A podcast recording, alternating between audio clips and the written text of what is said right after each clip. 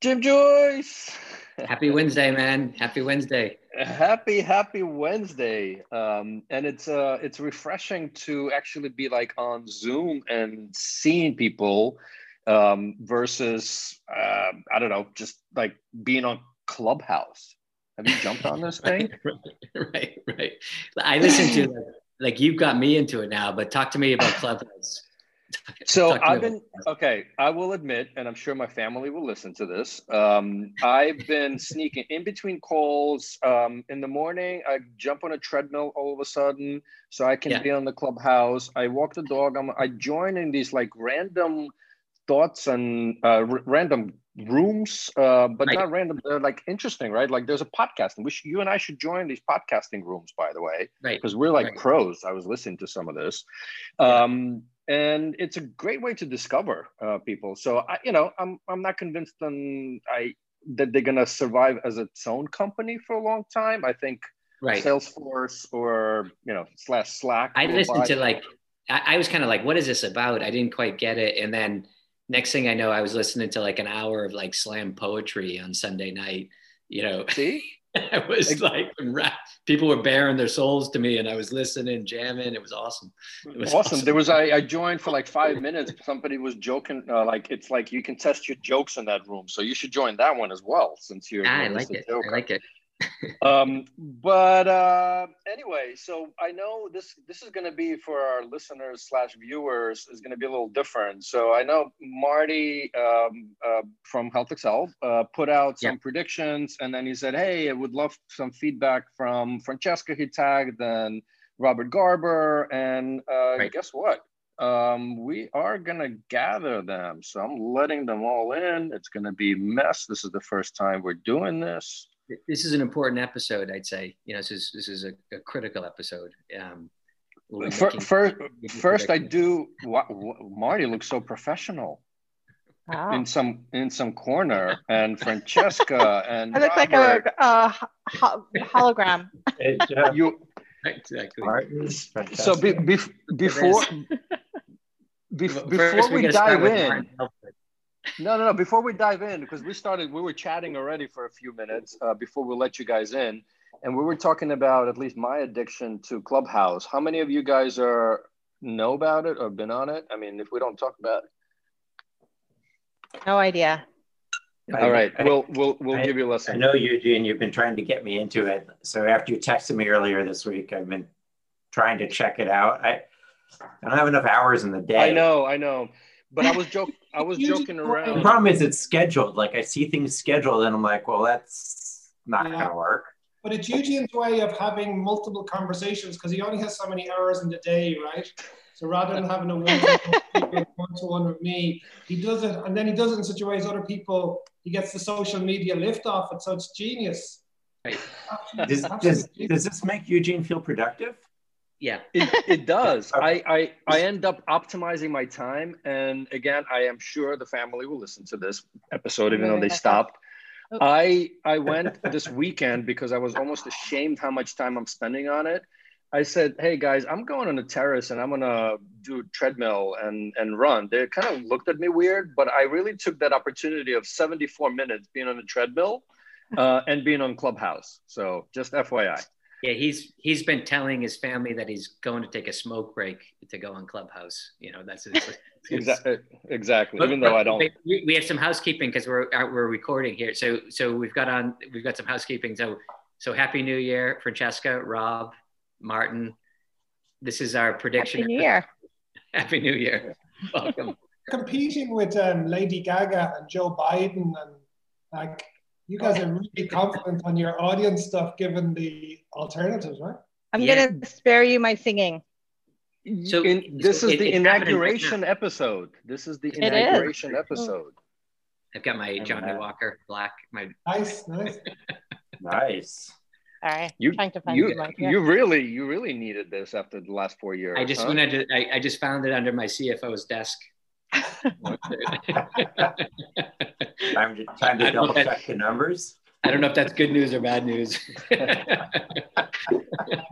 Robert, are you on dry January? Is that a real? Are you really doing that? That what? I am. Oh, really? I'm not sure whose stupid idea that was, but I am. what are you doing? That's unfortunate for you. dry, dry January. Oh, all right, all right. Well, it's and it's also what one one by you? One p.m., two p.m. I can't even do the Yeah, math. It's one. One. It's one. Yeah. Yeah, this isn't the time. This isn't the tempting hour of the day. I'm doing dry January and low carb month, so oh, It's Oh, a what? whole- Are you a masochist? Why would you do it's that? whole, whole slew of deprivation. You weren't angry enough. 2020 didn't kick your butt enough. yeah, I, I, I'll just say I overindulged in Q3 and Q4, and this was this was necessary.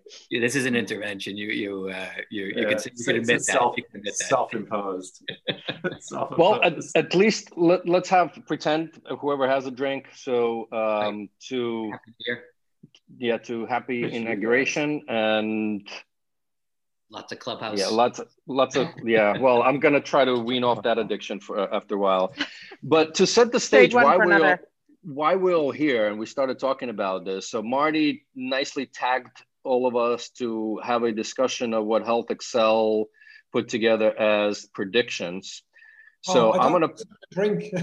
It was, it was. Um, but but we can do both. Keep going, keep going. Yeah. So you know, I I also don't want us to go for an hour and our listeners and viewers get bored. So my suggestion would be, Marty, and I'm going to put you in the spot a little bit. Maybe take us through the the few that you put together, and then we can all kind of vote on one that we can kind of banter on a bit more in more detail. Um, and the challenge is, I don't know how much arguments we're all going to have. We needed like a Matthew Holt or a Vishal or because, you know, um, tankers. Yeah, okay. Well, I, I can try and be the contrarian if that's what you want. oh, I'll try to be one. I don't know. Okay, you can try. You can try. Okay. All right. So this was um, this was a piece of work that we just did with our partners, Evolution Road, and usual. You know what? What does 2021 look like? And we just try to make it digestible. So we just we, we, we tried to boil it down to no more than five. So we got we got everyone to agree with five, and then what I think might be interesting about it is we probably will. I suggest we'll probably agree with most of the stuff, but it'll probably be around the timing. I think will be the interesting part. You know, um, Okay. do we actually think this stuff is going to happen, land this year, uh, or maybe we don't? Maybe we won't agree. I don't know. But anyway, let me let me jump into it. So the first one is health at home is the future. I don't know if you want to do a, a poll or a vote on these, right? That's that's the first one. Um, um, I'm I'm writing them down, and then we'll you know I Keep don't know rolling. we'll jump. Keep rolling. Okay. Second, second one is um, end to end to end care models bridging physical and virtual will become the norm. hmm Third one is decentralized trials will leverage digital biomarkers.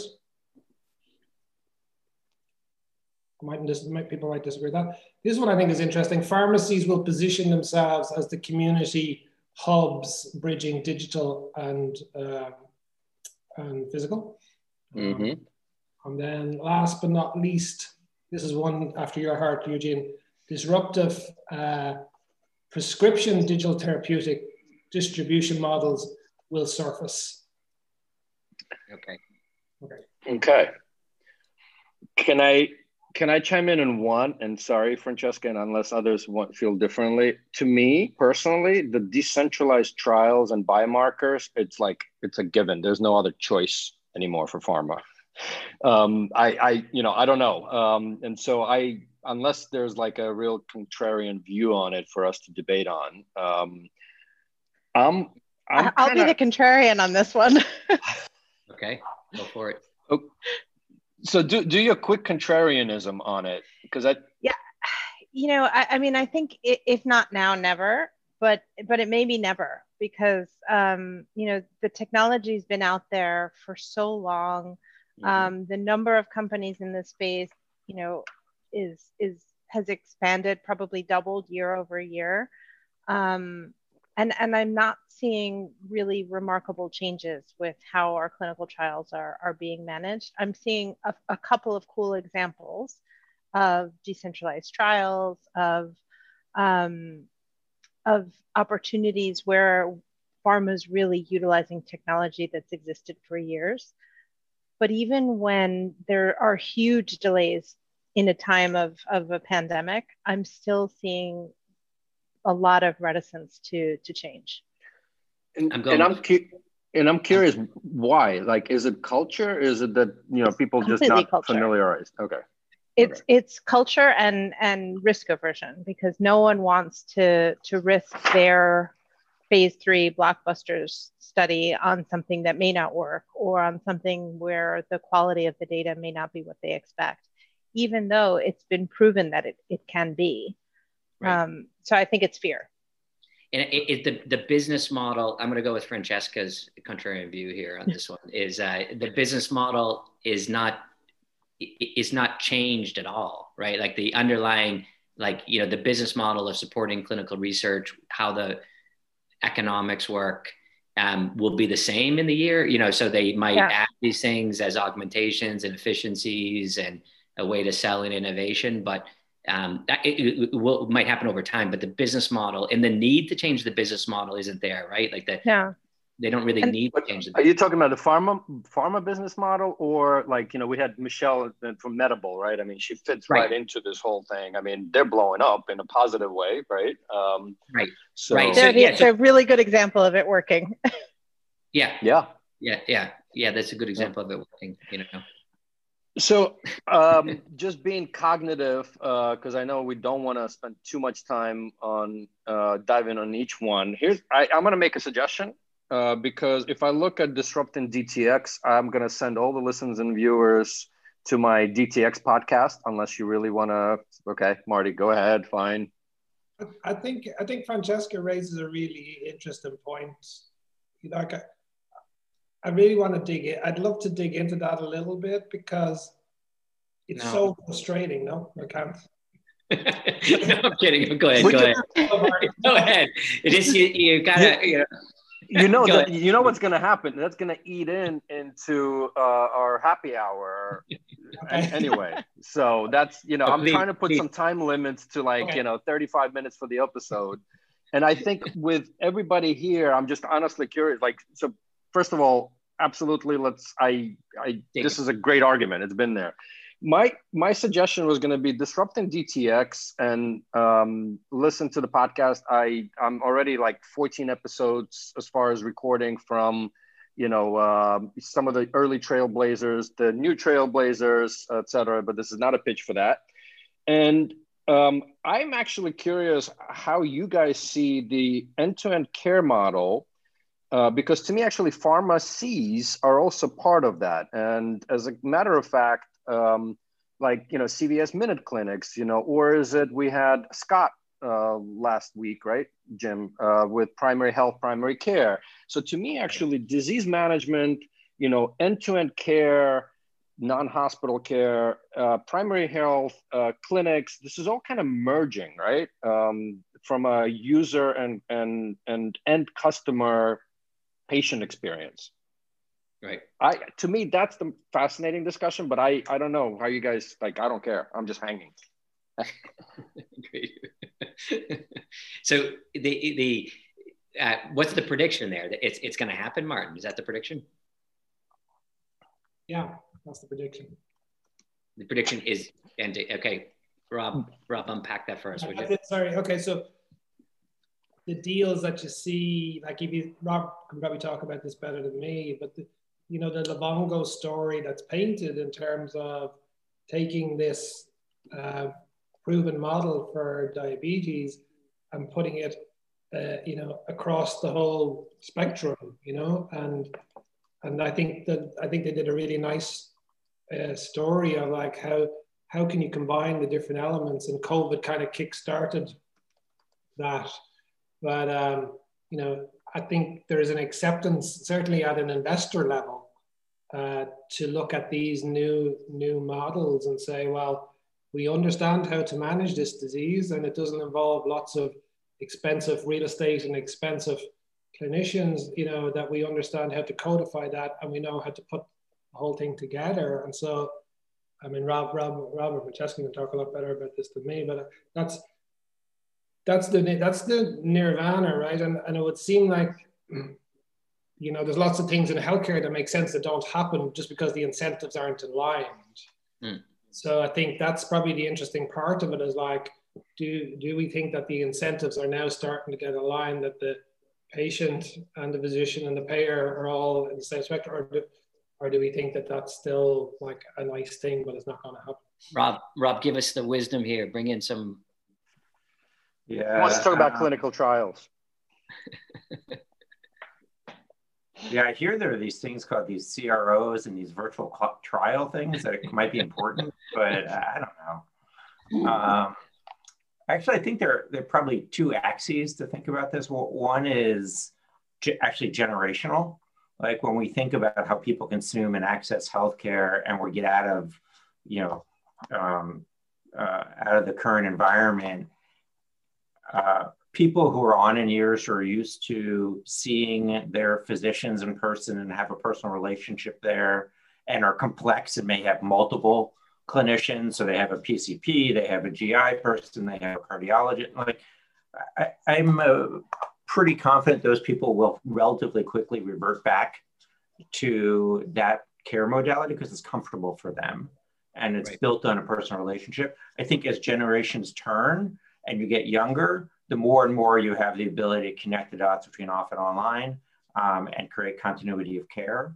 Then, so I think that's one of the one of the axes. I think the other one we think about is clinical versus non-clinical. So what's interesting is Martin brought up Livongo. I don't love to harp on that, but one of our key tenants there was how do we keep people out of the doc's office, out of the system? Like once the system gets a hold of you, right. you know, all bets are off, right? Like, you know, you're into lab tests and diagnostics and imaging and lots of doctor visits and it's expensive and confusing and the care journey is disjointed and not integrated.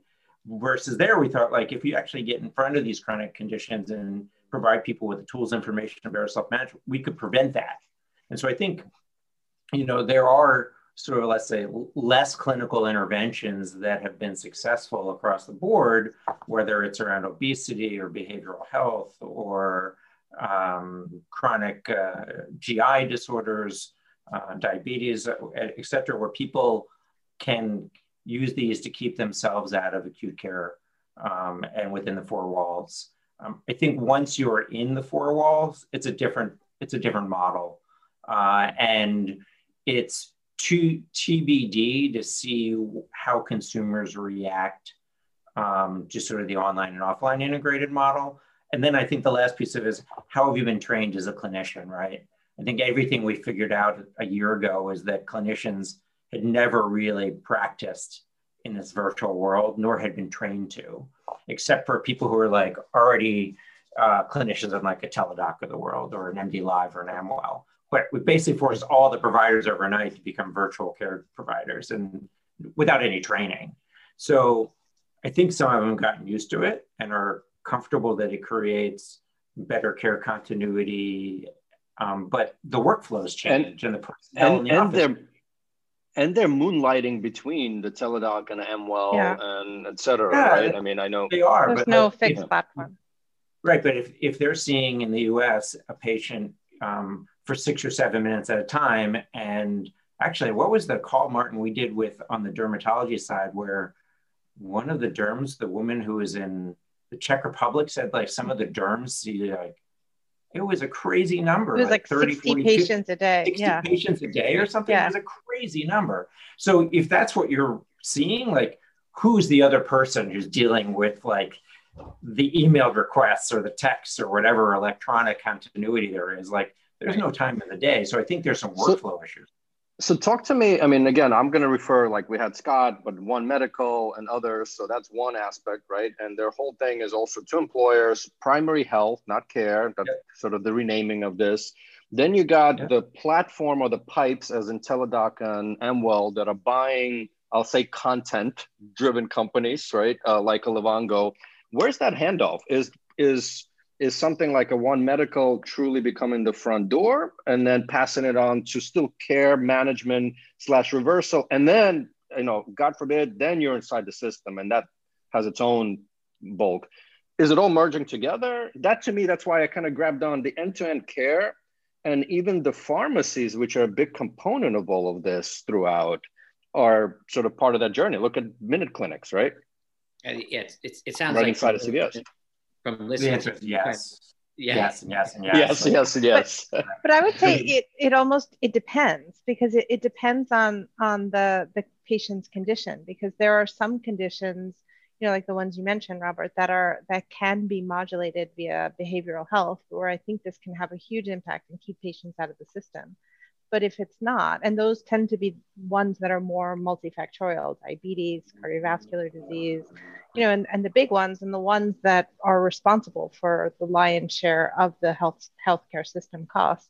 But what about the others? Like i th- you know i think there there are some conditions that are are more amenable to, to these sort of interventions where you can see a patient really being treated end to end and it, it's more you know chronic disease maintenance but how do you deal with um, the patients coming in the first time? Is, is are they just triaged by these different approaches and then they have to get into the system eventually or you know so i think there's almost another access. It's it's But what it is the patient presenting with.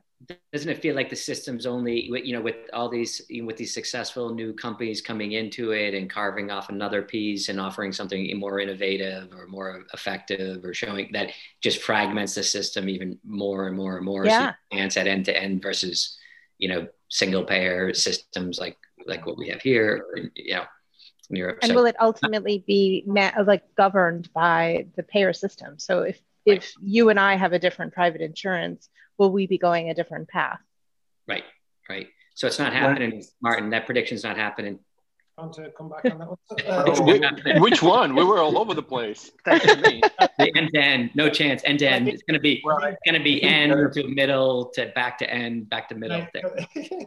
I think the other piece that, that matters is, is data, uh, right? And, and so one of the things we've learned in a number of businesses is the value of real time longitudinal data and how that directs some of this activity, right? You know, so to your point, Francesca, we are definitely see, we definitely saw people who had their diabetes under control and they didn't need to go see their endo every three months, right? But they were still going because before they had real time data, that was the standard of care. But the problem was is they were taking valuable appointment times that those people who were in worse shape and not controlling their condition should have been getting access to. Um, but in the absence of real, it's the same thing I think about the golden, the holy grail of uh, continuous BP monitoring. Like the idea that you go to your PCP or cardiologist or something and they take your BP at a particular moment in time, and that dictates what high blood pressure medicine you get put on for hypertension. Like, what if you had longitudinal BP, you know, real time data that would it would fundamentally change the way we thought about how we treat heart disease and and uh, and hypertension. But we're early there. But I think that will also dictate sort of who goes the less acute route and who goes the more acute route. Um, It and the more data, the better. like the sharing of the data like i think like i saw like um, someone was telling me like there's an irish company that was advertising in the us around their covid testing like LetsGetChecked um, Yeah. and, and LetsGetChecked LetsGetChecked started off doing um, sexual health testing right Yep. and so their whole premise was like hey you know you might not want to go you know you might not want to sit in a hospital waiting for your you know in the irish market for waiting for your you know your your exams to come back you know but but they went in so it was like about This is from confidentiality friend, right, yeah. so, so I, I thought this is a good one to bring up. But the, um, but you know, but you know, you might not like if so now they're doing COVID tests. Like, you know, do I want like if I'm so say you have COVID, like, do I want to share that with my whole system? You know, or do I, you know, as the holder of the data, want to hold that data back, you know, from it? So the Just patient might interesting. and that's how a lot of telemedicine started as well. Um, you know, it was sexual health because you know people would take a a picture and send it off because it was a lot easier than going to you know your your PCP that you've known since you were in college. So um, yeah. Don't get any Yeah. ideas, Martin. No Can we pictures. go back? Can we go back to the I- question? I, Can we, go back, can we- can we go back to the question though? what was the question again? Can we go back to- It's not happening. Next Jim is, prediction. about, Jim is talking about sexual health for some reason that I don't know. No, no, I just yeah, I we just realized your prediction is it's not happening. No, we're just we're just going to dive into it, Jim. It's like we gotta. This is compli- This is complicated stuff. It's not, you know. So Rob, Rob, Rob mentioned about the different types of, you know, whether it's you know older generation or younger Yep. generation, whatever. And then Francesca mentioned about the different types of conditions or whatever. The, there was a thing today. Um, K Health raised 130 million or something. Yep. And so one of the, I remember when we were in Australia, like last year, wherever it was, at one of the pediatric hospitals, they said like these these these kids literally are digital natives, you know. And so when we talk about this end to end, I'm really curious what you guys think in terms of whether um, whether like whether we'll see the adoption happening with the digital natives, whether like pediatrics, which has been an area that's been kind of, you know, always been the kind of area that hasn't got a lot of money and blah blah blah. Whether we think that's gonna, or, or whether we think there's other parts of the population or different diseases that are gonna um, really really kick on and, and sort of adopt these models. It's interesting. I we- was talking to, to Lisa just the other day about investment in pediatrics and and um, and how little of it there is because you know it's hard to it's hard to scale. I think uh, because people it's not really causing pain in the system yet. I mean, it, it tugs at your heartstrings, of course, Right. and as parents, you know, we can all relate to that, but it, it's not really a pain point for for the the health system. So I, I also think we're we're outside, and I'm sorry, I'm, I'm going to speak for myself, but we're outside of that age group that we can make a prediction for digital natives. I mean, speak for yourself. Seriously. That's why I did say uh, I'm This speaking is- for myself. this is But fake. I, I, I brush it on every morning. so um, I'm, I'm I'm always the timekeeper. I'm trying to like box us into that 30 35 minutes. There's one left, I think. Um, maybe we can just touch on uh, health at home. I mean, it all kind of melds together, right? Um, obviously through the journey. Health at home. Health at home. So the prediction, the prediction is what? Is that that health at home? What happens, Martin, this year? What's your what's your prediction? Yeah, so I think we touched on a little bit of it already um, about diagnostics at home, and and so we talked a little bit about LetsGetChecked, right? So, you know, what if you could? Why wouldn't you do the diagnostic at home? But you know, so so this year it it it's kind of a bold prediction because we all can't leave our houses right now. yeah, exactly. So if you're looking for a layup, you know, yeah, no, this might be it. No, eh, but eh, so is, it, is that's, the first part.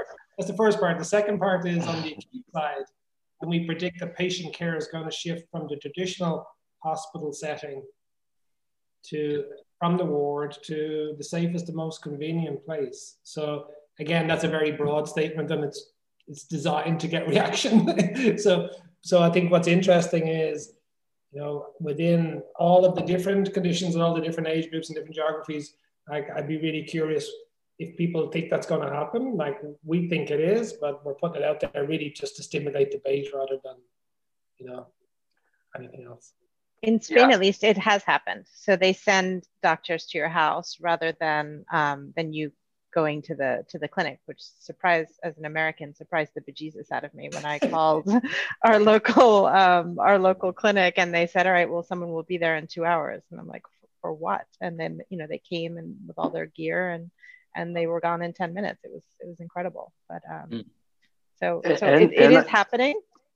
And I know Sanitas here uh, is heavily pushing uh, their Blua, right? The the telemedicine platform as a first point of contact. So at home, sitting at home, and I know again it's telemedicine part of it, but Yeah. uh, But this Yeah, was even this was the public system even, Mm. which was two different approaches. Well, first of all, yeah, yes, the short answer is that in the U.S. it's definitely happening um, heavily on the home health side for for seniors, and that's not new. Um, uh, I would say it is interesting. We're seeing both house calls um, for things like primary care and vaccinations and sick visits, um, or even physical therapy. Um, and actually, I just talked to a company a couple weeks ago that's building out a platform for home infusion uh, around oncology, which is highly lucrative in this country.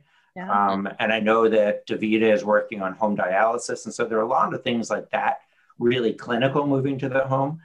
Um, what I think, though, will be interesting is some of them, particularly around uh, things that could be done via telemedicine, it's driving convenience, but it doesn't seem to be driving, it's not changing the cost model.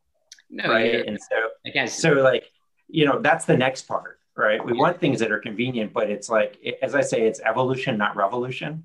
You know, it's right. like, okay, it's better for me as a patient, but I still have a doc calling me unless you can send a nurse practitioner and there are 20 other people within a three block radius of me. Otherwise, right. you reduce the density and the number of people that clinician can see every day.